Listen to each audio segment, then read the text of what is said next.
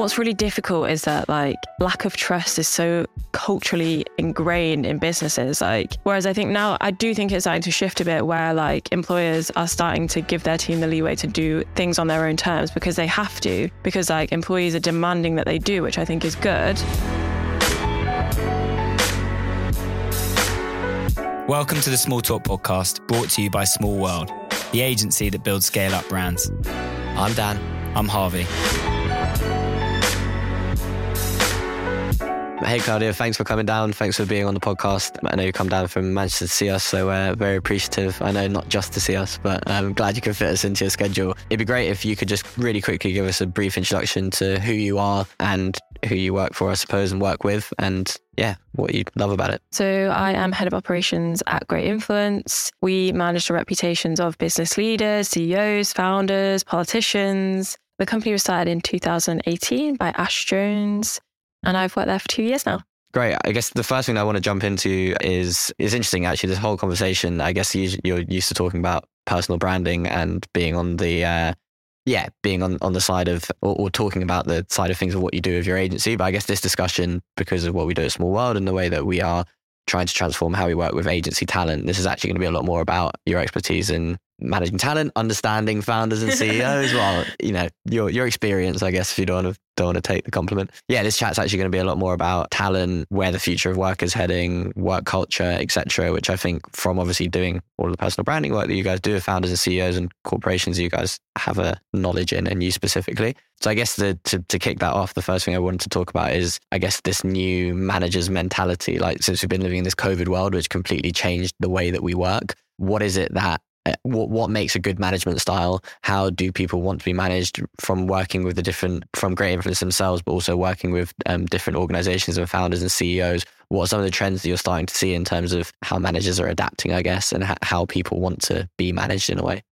Yeah, good question. I think it's really interesting. Like to be honest, I think managers are in a bit of a dilemma at the moment because like it's such a new way of working. Like I don't think we've really given ourselves like a break as to how new everything is if you think you've got some teams that like hybrid, so some people are in the office, some people are at home, some teams are fully in the office, like with one or two people remote, like there's gone from being like one way of working, which is you're in the office from nine till five, to like so many different combinations.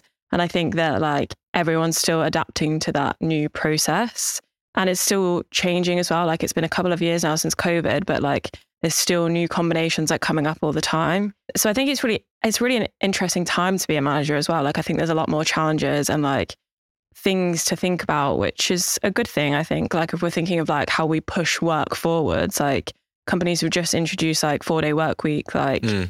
things like that, like absolutely wild. Like we wouldn't have been having that conversation like two years ago and now people are working four days a week. Like yeah. what?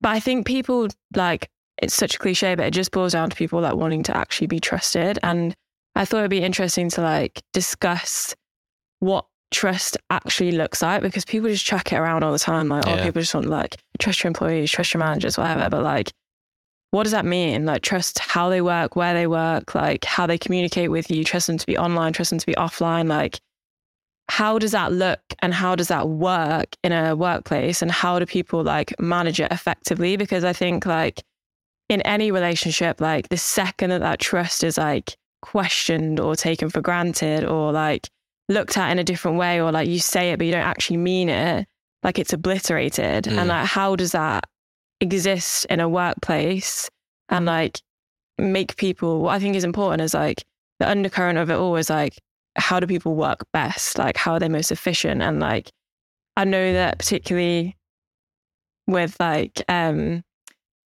trusting your employees, like I think it's really important that it's consistent and that you make them feel it every day. Mm. Um, but in so many different working environments, like how do you do that? I think you trust someone in an office differently to how you trust them if they're working from home. Mm. Or even at, at, a work social compared to yeah, yeah, exactly. And like even coming to like, you know, more and more employees now are building their personal brands, like you have to trust them to do that. And I think there's so many different ways for that trust to play out that like you might have it in one area, you might trust all your employees to work from home all the time, you don't have an issue with it, but then mm. you won't let them post on LinkedIn because that's like something that you're not ready to tackle yet. So like how I think how managers manage trust is like a really interesting kind of thing to get into.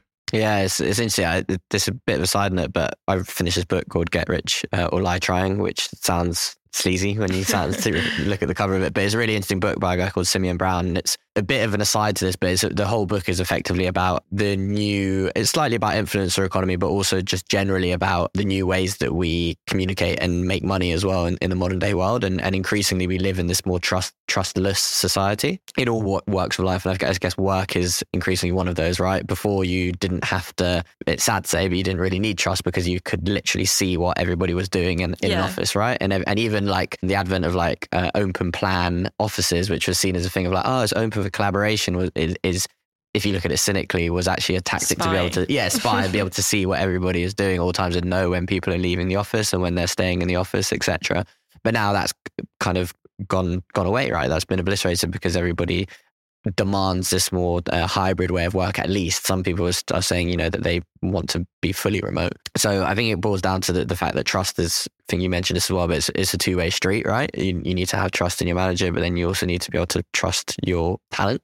And then it ultimately comes down to doing rather than saying, which is something that we say with clients when, when we build campaigns. You know, it's not good enough to put a campaign out there and out of home board that says something about your brand, actually physically doing something. So one of my favorite examples of that is um, Dove with their Real Beauty campaign when it first came out. They genuinely invested, I think by this point, like billions of dollars in self esteem projects across the US um, and across the world um, to to teach kids about self esteem, for instance, rather than putting that into like just a TV ad or just a piece of communications. So I think it, this the same thing goes with managers and and talent. Like managers need to instead of just saying, "Oh yeah, we're a really progressive workspace where we trust our employees and they're allowed to post on LinkedIn or they're allowed to express their views or they're allowed to do X, Y, Z," and ironically, them themselves doing the LinkedIn post on behalf of the company saying that they need to express that and do that. Um, and only once they've done that, they can can they then shout about it. So it's it's and I guess you need to set out clear rules for that, right? So it's it's yeah, definitely. But I think like what's really difficult is that like lack of trust is so culturally ingrained in businesses. Like mm. we have a really small team. We all sit around the same desk. Like we see each other every day. We speak all hours of all days of the week, pretty much. But I think like the team still ask me like, I'm going to be 15 minutes late. Like, is that okay? Like, yeah. I've got a doctor's appointment. Is that okay? Like, oh, I'm just going to leave early because I've got it. Yeah, yeah, it's fine. Like, you don't have to ask me. Like, yeah. I trust each of them implicitly to do their job. And it, I don't mind where they do it. I don't mind how they do it. Like, I know they'll do it really well, but they still feel like they need to check with me. But I don't think that's like, well, I hope that's not from me making them feel like I don't trust them. But I think there's so much pressure from society to like constantly be like looking for reassurance that you can do things because yeah. for so many years like that's been the case like it's always it almost has been a case of like companies have been spying on their employees whereas i think now i do think it's starting to shift a bit where like employers are starting to give their team the leeway to do things on their own terms because they have to because like employees are demanding that they do which i think is good but then i think in in circumstances where you do have that freedom you almost feel guilt Mm. And I think that's like a new emotion that I think people will be battling with a little bit. Maybe not for everyone. I'm sure some people don't feel guilty about it, but yeah. I think definitely in our team where everyone wants to do a really good job and everyone is ambitious and like everyone wants to like work hard. I think when you're like mentally taking time off, I guess. Yeah. Um, it's, although it's not time off, like it's just doing what they need to do to get on with their day. I think there's like this subconscious feeling of like you should be doing more. Like I know that you, I don't want you to think that I'm not doing any work or like, yeah. Someone messaged me the other day, like, I'm just going for a walk. And I was like, that's fine. Like, you do you, like, do what yeah. you need to do. Like, you don't need to check with me. But then I think what I'm trying to figure out now is like, how do I get the team to feel that trust? And I think it is just like a process of iteration like, over time, like constantly making them feel like they don't need to check that stuff with me. But yeah. I think that's like a. Do you reckon it's kind of like managers leading from the front as well? Because I think if you see your manager or your boss or whoever it is walk out at four on a yeah. Wednesday or something, you're like, oh, okay, that is the type of culture that exists here. As well as I'm sure seeing them stay late on a Friday till like eight. Like you need to have the balance of both, right? You need to have both of those. Arguably, it could be the manager who just says and announces to everybody. Imagine if you flipped it the other way, right? And then when you were doing some of those things, you just announced it and said, "I'm going for a walk." Yeah, cool. It's totally true. fine, and you just and you just left, or oh, I, my brain's not really working today. I'm going to take uh, an hour off or something like that. If they saw those cues, even if you probably didn't need to, right? But it's just like you, you if they vi- visibly see those cues again, the doing, the action, it would it might be an easy way of it sort of permeating or like building that that trust. yeah, definitely. But I also think like it's a subconscious thing. I think particularly in like high performing teams Mm. That you want to be constantly seen to be doing work. Yeah, yeah, And I think that like as a manager as well, like I want my team to think that I'm doing a good job and that I work hard. yeah, So like it's a guilt thing for me. Like I if I want them to think that like yeah, I don't want them to think that I just like swan out the office at 3 p.m. or like go to the gym in the afternoon because Mm. they'll be thinking like, because society tells us to think that if you do that, you're not working hard or you're not doing a good job. yeah, So it's like a bit of a catch 22 situation. Like I want them to think I'm working hard, but then I also want them to think that they can do it on their own terms. So it's like finding the balance of that line of like, okay, you, I would, I know that my team think that I'm working as hard as I can, but I also want them to think that I can switch off when I need to. And Yeah. like, yeah, like you're exactly right. Like leading by example and making sure that they know that both of those situations are like fine and good. yeah. It's funny. It almost feels like when you work in those kind of high, like high achieving kind of work environments, it almost feels like it's a trick when somebody says that. They're like, oh, "I'm going out." It's like, "Oh, I'm not going to fall for that." Like, I'm gonna. Yeah, they definitely, Yeah. they definitely feel that. I think like I'm just going to the shop. Yeah. Yeah, yeah, exactly. Yeah, I don't, don't know if I'm going to fall. I mean, that leads quite nicely into um, this conversation about culture. I guess we talked about like management styles, right? Which is maybe like a one to one thing or one to a few thing. And then I guess culture in comparison to that is the overriding emotion within within the company or the overriding yeah feeling within the company of oh are we well I guess four day work week is, is is different but it's like okay are we workaholics is it like a hustle culture is it like we're all building our personal brands and everybody's seen as like uh, careerists or whatever that might be and you kind of had quite an interesting point about because one of my questions to you was sort of like how do you build a good company culture what makes a good company culture what are you seeing different founders, CEOs putting in place to make sure that their culture is seen as good in inverted commas? And you rightly sort of said, like, there is no one good company culture. Like, again, just like it is in the world, there's lots of different cultures that exist in the world, and people gravitate to the one that they enjoy the most. But yeah, I wondered if you could like touch on that a little bit more. I think there's like a tendency to blanket culture, and it really Yeah. annoys me because if I think like how many companies exist in the world, how many people exist in those companies, like how many sub pockets of culture within the culture do you have? And I just think that like people blanket culture as like people want flexibility, like people want this, people, yeah, some people want that. Not everyone in every business wants that. And I think Mm. that like if you really start to get into the nitty gritty of it, like there's so many different attractive parts of culture for different people. So whether it's that you want to travel, whether it's that you want to learn really quickly, whether you want to progress really quickly, whether you want to work for a big company, like what is it that you want from a culture that like aligns with your values and how you want to behave? Like our team is very ambitious. Like everyone wants to progress, everyone wants to like work hard, everyone wants to be the best at their job. And that isn't the culture that's right for everyone. Mm. And like we want to have a good time whilst we do it. Like we want to have fun. Like we've just been to Ibiza, like we go to festivals, concerts. Like we do all that stuff because that's what we enjoy. That isn't the right culture for everyone. And I think like saying what is a good culture is like almost too broad a question because like ask every person in the world what culture is and they'll tell you a different thing. Mm. And I think like that's where we like like get lost in culture a bit sometimes is like trying to blanket it like this there's the same for everyone. And I think especially at the moment there's this like narrative of like, you know, culture isn't like beanbags, pizza, like Yeah. parties, like whatever it is, like ping pong tables. And it's it's not those things. Like chuck a ping pong table in a room doesn't mean you've got good culture, but Mhm. like it's the emotion that's or like feeling that's attached to that thing, which I think is really interesting. Like one business could have a ping pong table and uh, no one ever uses it, it, sits in the corner, it gathers dust. Like you're just ticking the box of a ping pong table, right? Whereas another company could have a ping pong table, like they have tournaments every Friday, like everyone's staying late to make Yeah. sure that like they get their turn, like like it brings everyone together, like everyone has fun whilst they do it. And I think like that's the difference. Like it's not about the stuff, but it's just about what that stuff represents in your business. Mhm. Like whether it's like I don't know, like a dining table in the middle of the like office where everyone comes together and has lunch together. Like it's not pe- free pizza on a Friday, but it's like making sure that your team like has that moment every week where they spend time together. Yeah. And I think that like it's not the stuff, but it's it's about what that brings to the business and like how you can like weave it into the values of the business to make it stand for something rather than it just be like a box tick exercise of like, oh yeah, we've got all this cool shit. Yeah, yeah, yeah. That doesn't mean anything. But like, if I think of like great influence and like the perks that we have, like are incredible and they're amazing. But like, if you took every single perk away and all that was left was like the conversations that we have around the desk, like the ambition in the team, like that, that that's a culture that we've created Yeah. separate to perks. And I think that they're actually two separate conversations. Like, I think culture is a way people behave, and I think perks are a different thing that are like a bonus almost. That I think companies like it's it's like an add-on. Like the culture is like the day-to-day, like micro decisions and conversations that you have like around the office, like the way that people speak to each other. Whereas I think like perks, like the trips and the travel and stuff like that, whatever it is, is like separate. And I think what's happening at the moment is like we're conflating the two things.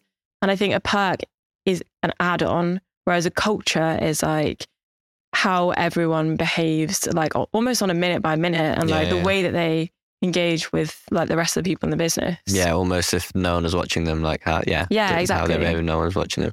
It's interesting, and I guess that that was then one of the things that one of the things that came out of that that I, I started thinking about was okay, well then is it chicken and egg in a way? Like who is it that the founders lay out? Well, this is the way that we like to behave. So this is what um, my co-founder and I, Harvey, do when when we talk to new talent to come into like the small world roster, for instance. We say, well, these are the five values that Harvey and I feel like we share together that made us want to work together.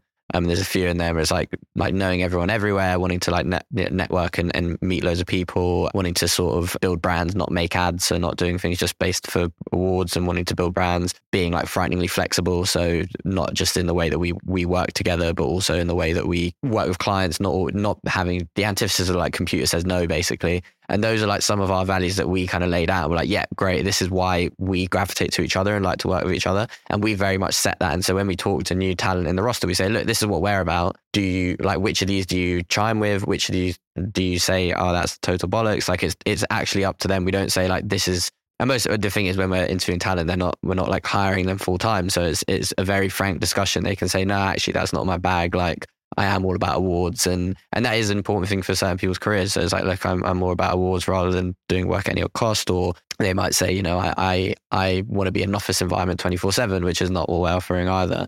But that's very much a culture that we've kind of set, and then we're kind of saying, look, come, it, we're trying to attract the right people, right? But then you said the flip side it might be that you just attract a bunch of people into a company and then you say, oh, we've got lots of these, you know, high achieving careerists, for instance. We've got to build a, a company culture for them. This is now our company culture. Or you might actually find that, oh, we've just happened to hire four or five people who are, you know, family people who actually value their time with their family more than their work day in, day out, for instance. So let's actually build an environment for that. Which do you, I, I guess there's no perfect answer, but like, which do you think comes first? And I guess you've obviously got the example of great influence, but like generally, what, what do you see that comes first? Is it that it comes from the founders and they very much set the agenda, or are we seeing them be a lot more fluid? I think like if it's like day one of a business and you're starting from scratch and it's just one person or two people, that I think the founders set the tone initially. They have to like, and they pick people that they want to work with, hopefully. So I think that like naturally you kind of like spend your time with people that you align with most.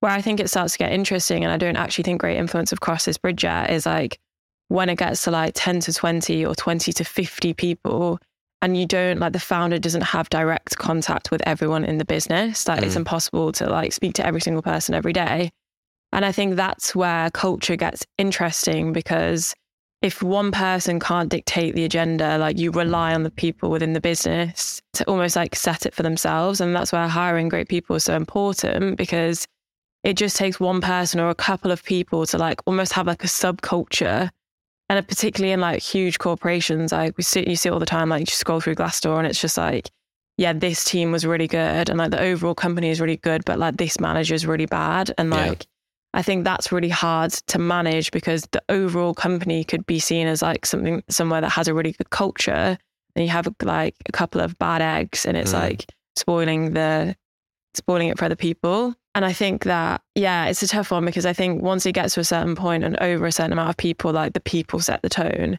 And I think when the tide starts to turn, it's very difficult to then get it back to what it was. Or you might have one or two people that like remember the old culture or whatever. But I think like once that switch is flicked, like it's very hard to like get it back. And I think that that's why it's so important to be constantly setting the culture rather than just like leaving it to Mm, Yeah. people to set the tone themselves. Like I think if you're not actively working on the culture, it's going backwards.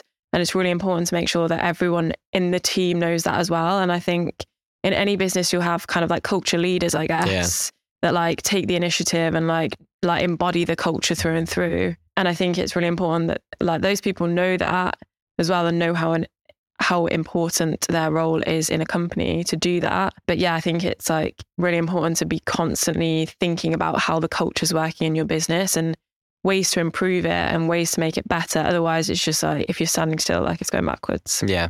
That's good. That's a good line. Just standing still is going backwards. Uh, there's a lot of egg analogies in there as well. Yeah, Bad eggs, chicken and eggs. It's good. I guess it, it- that's that's totally the point. Is like as long as you're actively doing something about it, it doesn't matter if it comes from the founders or more likely it comes from. And the best places I've worked in have always been the ones who has been almost like a council. You would say like an employee council, Yeah, right? It's like that sounds like such a cringe way of putting it because it's always like more of an informal thing. But it's like okay, these three or four people between them probably have the personality types that make up our company culture, right? And the best places I've worked have been they've got those people in a room and said, okay, what can we do? What should we do? You know, we've got this pot of money to do something. What do you think people would like to do, etc., cetera, et cetera? And then you you know you get a good mix that of things within the year that people want to do and and opportunities for people to come together in the way that like hopefully is is something for everyone. At least that's the way that I've I've looked at it, I guess, or the, the good company cultures I've been in. It's it's interesting because that's the main debate we're having now. at Small World is like obviously our our workforce or our employees are kind of like free workers is what we would call them. Well, they're, they're basically they're free, right? They can they can work for who they want when they want to work with them. And we our company culture is very much trying to make when when a job arises of us, they say I love working with Small World, so yeah, I'm going to drop other things that I've got going on or make it work to work with them because I love the experience of working with those those people so much. And that's a really interesting challenge to have. And you know, we've got this kind of pot of money, and we're saying, is you know, how we, we're talking to the talent at the moment and saying, you know, what what would what would you guys all kind of embody the same a little bit of like entrepreneurial spirit because you went off to be your own boss basically. Like what would you appreciate? Is it maybe a physical space that we rent out? That's like a studio. There's an example of an agency called protein who do that near here and that's interesting like and you don't have to come in and work for us. You can drop in and just work on other stuff um, with other clients etc but this is a hub for everyone to come and work. Or is it that you're like, no, I don't really care too much about that. I like doing my own thing and they're all lone wolves. And then we just pay you like a dividend out at the end of the year, which is just like a thank you for being part of our roster. Or is it, you know, a quarterly event because you actually do want to all meet up with each other and meet new people? And it's like, it's probably a combination of all of those things, but it's really interesting when you're then going from a company culture where kind of not that everyone has to be there, but I guess when you're employed, right, you do kind of have to subscribe to the culture. Whereas this situation where we have a group of people who don't necessarily have to subscribe to our culture, they can check in and out whenever they want to, but we want them to to want to be a part of it. It's an it's an interesting challenge that we've got at the moment. But I do think that's kind of the case with any culture. Like people check in and check out. And I think that that's like an incentive to, yeah, constantly be moving it forwards is because like if you think you have a business of 50 people, like not everyone is going to be actively engaged in a culture at all times. Not everyone's going to be at the drinks or like, Mm. Yeah, it's true. you know, like saying their piece in meetings, whatever it is, like whatever the emphasis is you, you place on what you're trying to do.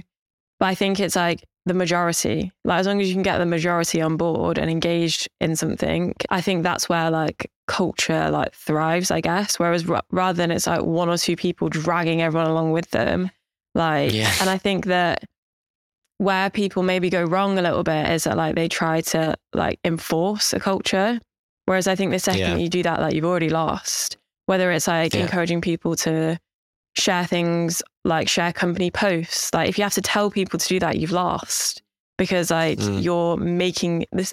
I always say like anyone, anytime anyone tells me to do something, I actively don't want to do it. Don't want to do it. So I think you just have to inspire and like like I was saying before, like you have to lead by example and you have to like more importantly than anything else, like you have to make it fun. Like and I think of all the things to like not blanket, like I think maybe fun is the only thing to blanket across culture because like if you don't enjoy it and like fun can be used in so many different ways. Like I'm not saying like you have to be like absolutely pissing yourself every single day of the week, Yeah. but like I think it's important that you come into work and you enjoy it. Like you spend so much time there that like yeah, as long as it and when I say enjoy, I like like feel comfortable and confident going in. Like like enjoy the conversations that you're having with the people around you. And I think that fundamentally is like the most important part of culture because you you spend so much time at work. Like if it's not fun, then what's the point? Mm. Maybe that's very naive, but that's just, no, I think you should. Uh, what was it? Cat, well, Casper was saying yesterday. Like, I just do fun. I mean, it's great that he can do that because I, I just do fun things. Because I, if, if something's not fun, I'd, I'd give up on it. Basically. like what an absolute privilege to be able to say that like work is fun every day. And I Mm. think that like if you have if you're someone that has power to like influence company culture, which is not many people, like if I'm thinking like right at the top, like think about how you can like make work fun because I think like so many people don't have fun in their lives and if the one place they can get it is work, like Mm, what an honor to be able to give that to someone. mm. It's good. I'm now thinking whether we give people fun. A question for you on Elon actually. Yeah, gosh. turntables. Um, so obviously he's like slashed the team. The whole like ethos behind Twitter now is work hard, essentially. Yeah. This like, do you think that is a good company culture? Because I think everyone at the moment is going. Elon Musk like absolutely made some horrendous decisions, like fired people left, right, and center. Like Twitter's disintegrating. Yeah. Which yeah, it, like I don't think he's handled it well at all. Like I think the way that he's behaved is disgusting and letting people go like on email that have worked Yeah. there for however many years.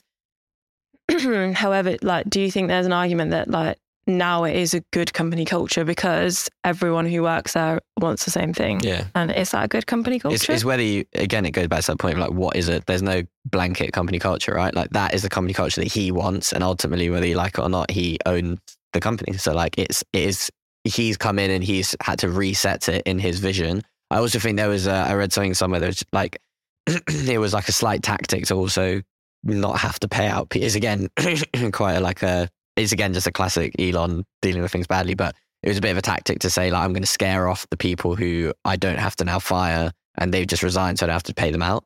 So it was a way of getting rid of probably a few Yeah, thousand like, people that he didn't have to pay out. It's not great, but that was probably a, a bit of his thinking as well. But I, I do think like that, whether you like or not, yeah, that is the company culture that he's now set, and let's see if it, if he succeeds. Let's see if it ends up working for him. But I guess yeah, that he's done a hard reset on the company culture. I would say you're right. He's now left with a fraction of the people, but he knows that those people theoretically, whether they've done it out of fear or whether they've done it out of a genuine desire to follow him as like this kind of messiah within tech, they're there for the right reason, I guess he could say. Yeah, I think he's probably ha- handled it in the wrong way. I think that, that uh, it's an interesting one though because I, I wrote a piece about it like last week, and I, I said, yeah, I basically said, yeah, the ways that handle it is terrible, and there's there's definitely a better way of managing talent effectively. But I do think there is a trend in general, and we're, we're seeing that at the moment. There's there's been mass like tech in particular that that industry was you talk about like the pizza and the ping pong table etc like to an extent the work culture within tech was on this kind of like benefit steroids and it they arguably their culture was a lot of those companies based around it being like a Willy Wonka's chocolate factory of like things you can do. And it was like almost that replaced the element of like, you're here to do a job. So I think actually going back to your previous point, there probably is a point where it can, fun can go too far. Or I guess, Yeah. I guess it's more like they weren't, they, these people weren't, they've become complacent. They weren't going to work because they found the work fun. They're going to work because they found all of the kind of stuff around work fun and they didn't have to do as much work. Maybe that's actually probably a better takeaway is like rather than make working environment fun, Yeah. like how do you make work fun? Yeah. Yeah. Like the actual job of what you're doing. Yeah. And whether that's like, I don't know, gamifying parts of it, like the way that you tackle challenges, like who you speak to within that. Mm. I think that's actually a really good point. Yeah. And I think like what always makes me laugh is like, you know, you see TikToks of people like day in the life of whatever. And it's literally like three hour lunch, like a flight to this place, like Yeah. Went to this night out Yeah. and they've spent like two minutes replying to emails. And I just think like, what is your job? Yeah. Then I also think that I wouldn't want to do that. no, no, totally. Because I think like, yeah, for some people, like they're just there for pure vibes. But yeah. like I think the place that I am at in my career now, like I want to do work. Like yeah. Yeah. I want to learn. I want to progress. I mean you've got the energy. Yeah. yeah, right, and I think that like it's almost a bit of a wasted opportunity to arrive at somewhere like Twitter and then spend like four hours making a coffee and like three hours in the canteen. Like, look at who you're around. Like, Yeah, look yeah. at where you are. Look at what you had the opportunity to do. And I think like, yeah, don't waste it. Yeah. Caveat. I'm sure all the people at Twitter were doing work. I'm sure Um, they will. like- but no, it's totally true. And I think now you're seeing that now that all of that big VC funding money has gone away and share prices have dropped and they're actually having to cut back to the bo- the bare basics. Those sorts of people are the ones that are being put by the wayside straight away. The type of people who, again, is is simple way of doing it is saying like putting just putting a hard challenge in front of them and saying now you have to be in the office for X amount of days and that's a mandatory, or saying we will be working intensely at these hours, etc. Then quick, very quickly, those sorts of people will say, well, no, I'm used to X amount of environment, and you, you get to see who the pretenders are. It goes back to the thing about trust, right? I guess that's a way. It's a hard reset way for managers to understand who they can trust and who they can't, a- and it, it gets rid of the wrong people straight away, I suppose. Um, but I do think that's like a positive way of looking at it. I think there are a lot of negatives to that Oh, sort of management 100%. style for sure. I, that actually quite nicely leads on to a quote that I was reading recently, which is Scott Galloway said, "You can you can have everything, but not all at once. So, but you or you can have it all, but not all at once." Basically, with that, he was referring to like work work life balance, basically.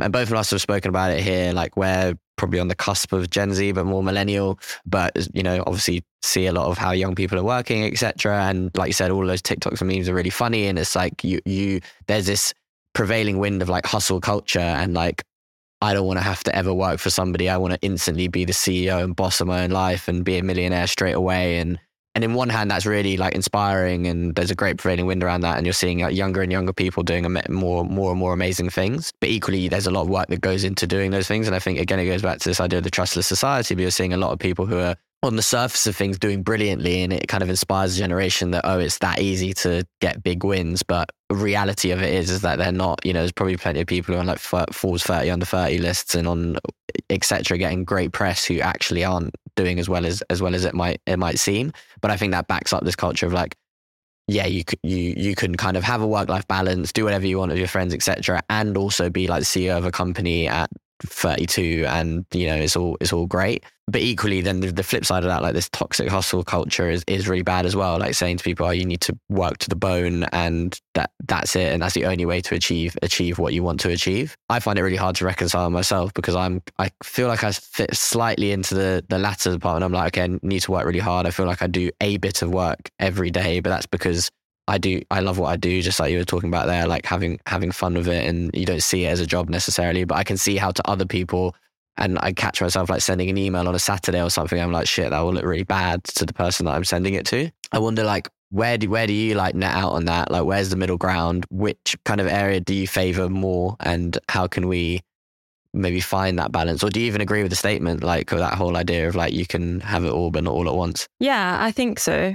I think that like every time there's a conversation about work life balance, it always seems to be really extreme. It's either like you work 20 hours a day and you don't sleep and like you work for 10 years doing that and then you might make it to the top 1%. Mm. Or it's like, you know, you choose life and like you have a nice time and you go out with your friends, whatever. I think there's a middle ground between the two. And I think that like we get so wrapped up in like toxic positivity and hustle culture and like one versus the other that actually like you can have both. You can work really hard when you need to, or you can take a break and go on holiday and not look at your phone for a weekend. Mm. And they can mutually exist at the same time. You can be a really hardworking person who works really hard sometimes. And I think that's fine. And I think that like the extreme conversation that happens all the time, like it's frustrating because it's like you're not one or the other. Like you're not a hard worker or lazy.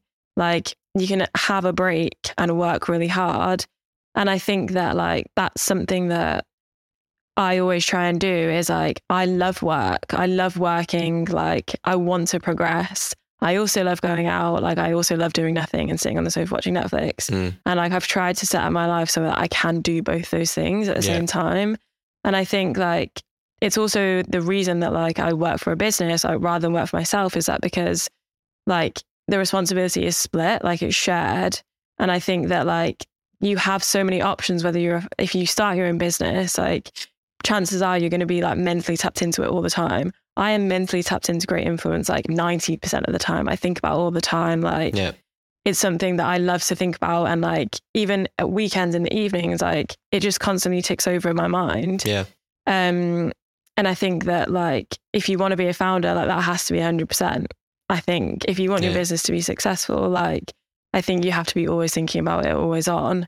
And I think that like people don't ask themselves like how much they want it before mm. they start. And I think that unless you're 100% committed to building a business from scratch and knowing what you have to sacrifice, not to just build a business, but to build a successful business that does really well and grows really quickly and like sets a really good culture, like you have to be so invested in that and like so willing and wanting it to work and put so much effort and time in.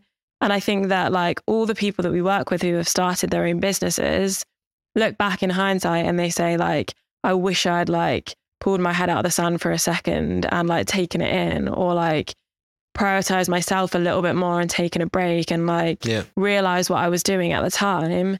But in hindsight, would they have achieved what they've achieved if they had done that and they hadn't gone at that hard pace and put in all those hours? Mm. Maybe not. And I think that like it's easy to say in hindsight, like, I wish I'd done this, I wish I'd done this. But like it's the luxury of hindsight, isn't it? Like you can say that once once you've achieved the thing and they all have successful businesses now that are doing amazing and they're doing amazing. And I think that like it's almost like a bit again a bit of a catch twenty two. Like if you go back and do it differently, would you? Because now you've got the like dream Yeah, yeah, yeah. business and the life that you want.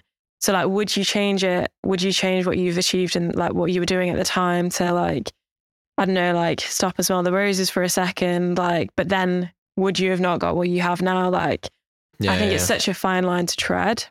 Yeah, I mean, de- definitely. If we're talking about like founders' mentality, the best like founders of businesses that I know, the ones that are growing quickly, are the ones who, for them, it's like never enough. But that's that is their toxic trait in a way because it's like a everything, everything trait, in life is like is ne- it's never enough, and it's quite sad. Yeah, it is it is quite a sad, and I guess it's hu- it's also human nature to an extent as well. Like we're always searching for like meaning, or always searching for like if we're getting philosophical, like searching for like Sure.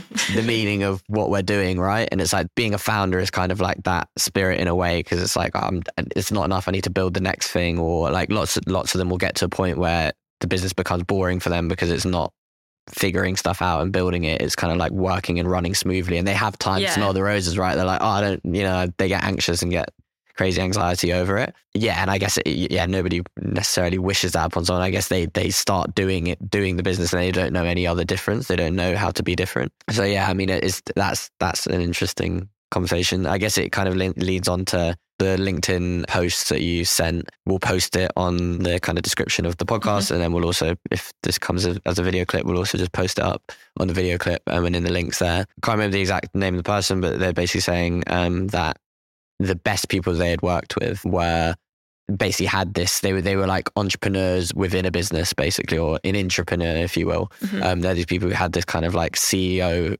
approach to their life and their career, but they worked within within a business. Or the best people within businesses were the people who had that kind of mindset, and that was kind of your link. That you said this is the most important thing in the world for people to know right now and to chat about. So that's why we're chatting about it. I found it really interesting. I had. Well, I guess I'll let I'll let you have your kind of couple minutes on it first to say, and then I'll say what I, I kind of think about it. What, why why did you think it was the most um, interesting thing in the world? So I think we're like constantly fed the same narrative of, of success. Like drop out of uni, start a business, goes mega successful over like five year period, like become famous, whatever, whatever.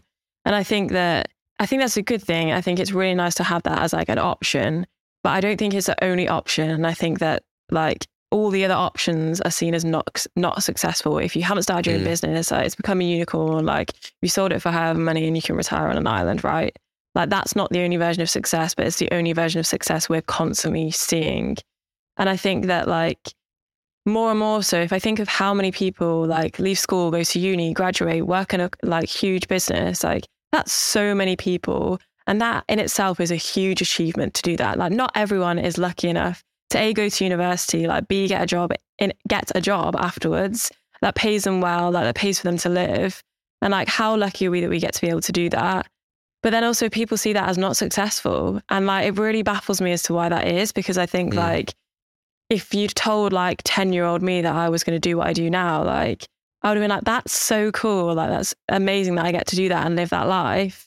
But because I don't own my own business and I didn't drop out of uni and now like I'm not making a bajillion pounds, whatever, like that that's not the, the, the right version of success, like or the like palatable version of success that we're like fed in the media. Yeah. Whereas I think that like linking it into the kind of like being an entrepreneur within a business idea, like you can have autonomy, you can make good decisions, like you can progress quickly, like you can learn so much, like you can be successful whilst working as a cog in a machine for another business.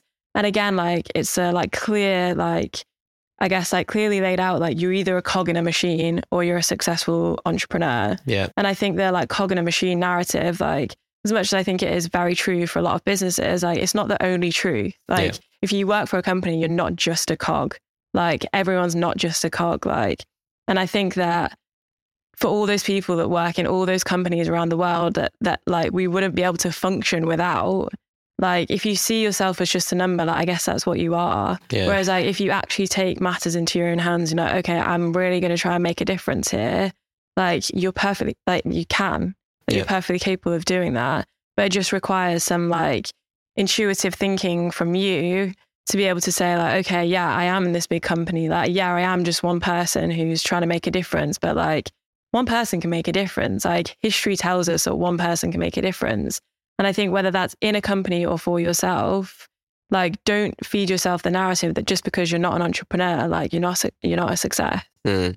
Yeah, the reason I, I thought it was great was because just this idea of approaching, and people don't think enough about their career, right? I think that's the concept that you maybe get into like mid 20s, even like 30s. Like that's when you start to think about this like, concept of career, which some, sometimes it's Yeah, it's scary. yeah, exactly. and even like some people think of th- their career as in the one place they're working in right there, then, right? They're like, okay, well, I'm going to, these are the steps I need to go up, right? From being an account manager to whatever to see, to then eventually head of department or CEO, or whatever. It's a way of thinking that kind of diminishes them, right? You think, oh, if I'm loyal and trustworthy with this company, then I'll get to a certain. And the business just doesn't work like that sometimes. So it's a really healthy way to think about it is to think of yourself as a, regardless of if you run your own business or not, to think of yourself as an entrepreneur within your own life, as in like, okay, is there, is there opportunity at this place that I'm at right now? Try and test that as quick as possible. Try and put your ideas out. Try and push boundaries, like you said there. Try and question things. And then if you hit, it's a quick way to find out, right? If you hit that wall straight away and you are being treated as a cog in a machine, so to speak, then this isn't the right place for you. And the way to get up to that higher level is to go horizontally, right? Is to go to another company that maybe does allow you to that. And then you go up maybe another two ranks and then you said, then you suddenly hit that wall again. It's like, okay, well, this is the ceiling of how they want people to think in this company. And then I need to go to another place and it might be a smaller place than where you are at last time, but you have a bigger role in that company and that that's totally fine. It's, yeah, it's totally about like thinking of yourself as a business, arguably thinking as, as yourself as uh, having like a, a net worth attached to or whatever that might be, rather than like the businesses you're going to and saying like, well, I only need to go to like a bigger business. No, it's like you need to have a bigger part to play wherever you're going. That was the main thing I took because when I read it, the, the one like apprehension I had to objection I had to was that idea of like, well, yeah, not every not every company will allow you to to be like that. It was just this idea of like, yeah, being able to question everything and give your ideas and and mold the company, right? Definitely, I've worked in places where you tried to do that and you just hit a brick wall, right? And I guess back uh, back then, my mentality was like, oh well, I'm just I'm just a cog in machine, so I'm going to basically like quiet quit, right? And that's what you're seeing a lot. That's a massive um, trend at the moment, right? Quiet quitting, and instead of actually taking matters in your own hand and saying, no, I'm going to look for something else, or I'm going to you know do whatever it is, you kind of go into autopilot and just stay where you are for too long, and then it's kind of too late. So I think yeah, the the the ultimate like thing that I took away from that post, which was brilliant, was the need to like take agency in your life. And if you treat yourself like a, you know, you don't need to just. Some some people do this. Some people just quit and then say, "Okay, I'll figure it out now." Right? They use that as a that fear as a trigger to figure it out. And some people start businesses. Some people then go and find another job. Some people do whatever, go traveling, whatever it might be.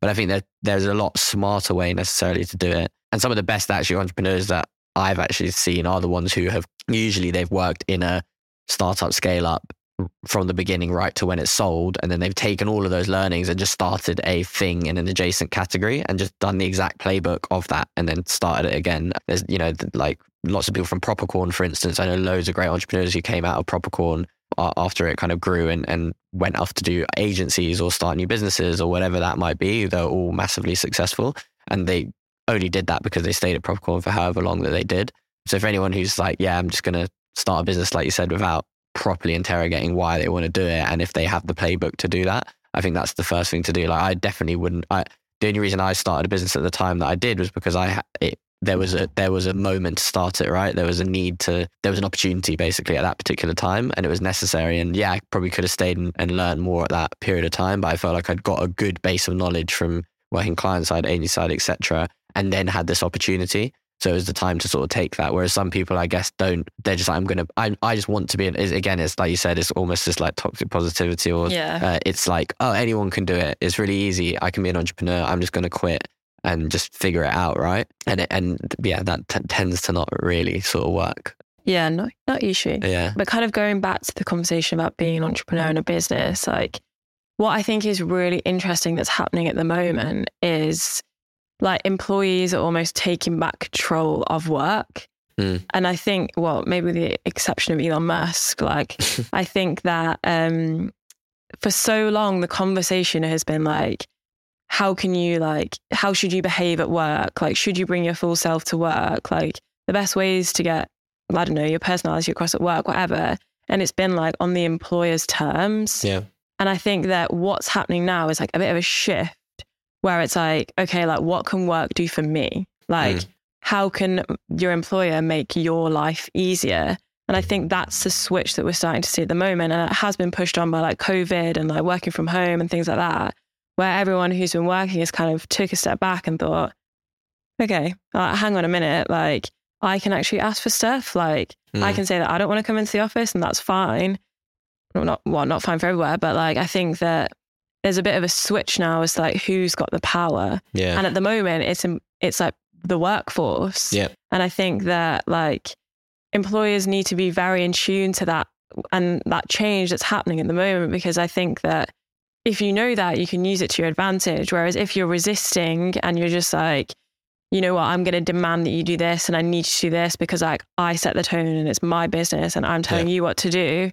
Like I think that if you ca- if they carry on doing that, like you're fighting a losing battle because it's just a numbers game, if nothing Yeah. else. Like if I think of how many people are in positions of power and how many people are in a workforce, like you're outnumbered by a lot. yeah, Um, but I think that like, yeah, I think what we'll start to see more, and again, it's it'll be interesting to see where the line is and like how far people can actually push that of like demanding what they want from work and how far w- employers are willing to go as well. I think will be really interesting because I think you can go too far, and we like you saw it a lot with businesses after COVID. Like said to everyone, you know what, it's fine, work from home. yeah. Work from home And then after about a year, they were like, oh shit, like we've really messed up here because now we actually need everyone to come back into the office, but we can't say we need everyone to come back into the office because there'll be uproar. Mm. So it's like being really in tune to those decisions. And I think the long term impact that they'll have on the business as a whole, because like, it again, it depends what industry you're in and like what your job entails. Like if it's creative, like if it's project based, like if it's team based, whatever. But I think that yeah, companies need to be very in tune to like what their team wants and how they want to behave, and also like how much they're willing to give. Because you could give everything, and then also the end result is that your team goes, well, we're still going to work from home. Like companies still building like multi-million pound offices, like you've got pools, you've got jacuzzis, you've got sleep pods, whatever. Mm. But actually, like, and it, it kind of comes back to like the culture versus perks thing. Like, if the culture is you might be sitting in a jacuzzi whilst you're in the office, but you're still treated like shit, like, it doesn't matter. yeah, So it's like, ha- I think the conversation needs to be more around like how people behave and how they speak to each other than the stuff that you throw at a business. yeah, totally. Yeah, you could be sitting in the jacuzzi and still find find the spreadsheet boring. I guess. Yeah, that's, that's the problem. Yeah, totally. I think that's why for us it always comes down back to like one of our values, which is just like being frighteningly flexible. Like that. That is, it shouldn't be one way or the other. It shouldn't be everyone working at home. It shouldn't be. There should be room for this flexible working world. That's one of the best things that came out of this this COVID world. We can now work more flexibly than ever before. You can work with people halfway across the world. You can work with people in in a around the desk for twenty minutes in a day, and then you can all go off to do your own thing somewhere else. Like there there's and the types of the types of ways that you can work and the processes you can fill clients are far more open and and uh, businesses are far more open to different ways of thinking and and different in fact they're like demanding it right and they're like trying to find different different thinkers and diverse backgrounds etc and like trying to find where where these people exist whether that's for tokenism or whether they actually do want it like it's it's it's part of the agenda. So you, there have to be business models that work around that. Um, and hopefully, like we're one of those. And then I think it, there are going to be countless others that pop up. Like just speaking about our industry, like in marketing and advertising, branding, etc. You saw the biggest exodus of talent uh, over COVID just one from people sort of being being made redundant, but then the, more so on on the flip side of people leaving to go work for other businesses because our industry was one of the big ones where it was like work hard, play hard, and you had all these perks and things and like drinks paid for on a Friday, almost like. But that's just, like that's literally just it, case in point, isn't it? Of like culture versus perks. Exactly. took all that away, which COVID did. Like landslide took everything away. Like what's left is how you treat people. Yeah, And if that is shit, then no one wants to work for your business. yeah, yeah, totally. That's a, a good uh, fitting point to end on, I think. Where, well, the, the last thing that we actually like to do is, is to to kind of suggest a brand owner to come on next. So I don't know if you have a recommendation for somebody. Yeah, I was thinking about this on the way here. Um, I would suggest Carrie Rose, who is the owner of and founder of Rise at Seven. Yep. She's just become sole founder of the business, which like we actually went to the same uni. So we worked with Carrie for a bit, but we went, we went to the same uni. She graduated the year before I did, and I just think like for what she's achieved and like what she's done and the business she's created, she's absolutely smashing life. Um, so yeah, I think she'd be a good conversation. cool. I've been Dan. If you like the podcast, please share it on LinkedIn, Twitter, Instagram, or even just to a mate. If you or anyone you know runs a brand that you think would be perfect for Small Talk, then get them to hit us up on hello at smallworld.marketing. We're Small World, and this was Small Talk.